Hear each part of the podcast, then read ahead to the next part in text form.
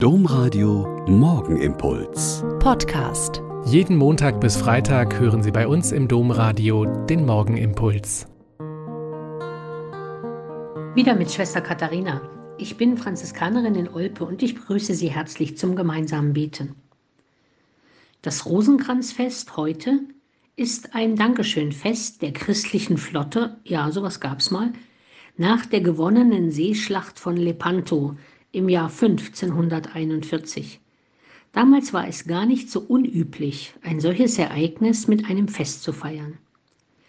Der Oktober ist seit jeher der Rosenkranzmonat und viele Menschen erinnern sich vielleicht, dieses Gebet mal gelernt zu haben. Andere beten es seit Jahrzehnten jeden Tag ganz selbstverständlich. Für Kinder und Jugendliche ist das nicht so cool, weil sie merken, dass es so langweilig ist, 50 Mal das Gleiche zu beten und sich dann auch noch zu konzentrieren, damit man sich nicht immer verzählt. Mir ging das früher nicht anders, aber ich fand immer schon interessant, dass ich nach der knappen halben Stunde stillem Rosenkranz beten viel munterer war als vorher. Wer den Rosenkranz betet, hat den gesamten Glauben in einer Hand, hat ein kluger Mensch mal gesagt.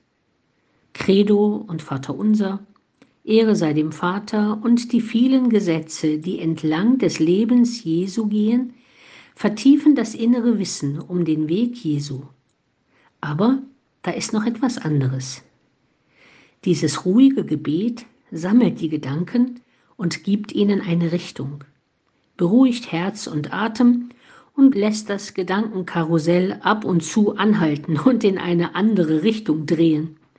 Und ich erlebe manchmal, dass es eine erstaunlich andere Sache ist, den Rosenkranz in Gemeinschaft laut zu beten.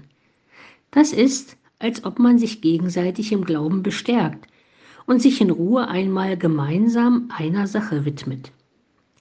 Ein Film, den ich vor einigen Wochen gesehen habe und der die Arbeit und das harte Leben der Senner in den Alpen zum Thema hatte, begann völlig überraschend mit dem gemeinsam gebeteten Rosenkranz am groben Holztisch in der Küche der Sennhütte.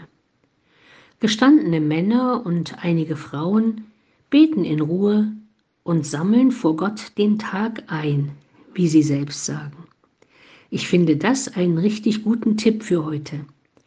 Den Tag mit dem Rosenkranz beginnen und mit dem Gebet die Gedanken auf Gott und das Heilswerk Jesu lenken oder am Abend den Tag damit beenden und vor Gott einzusammeln.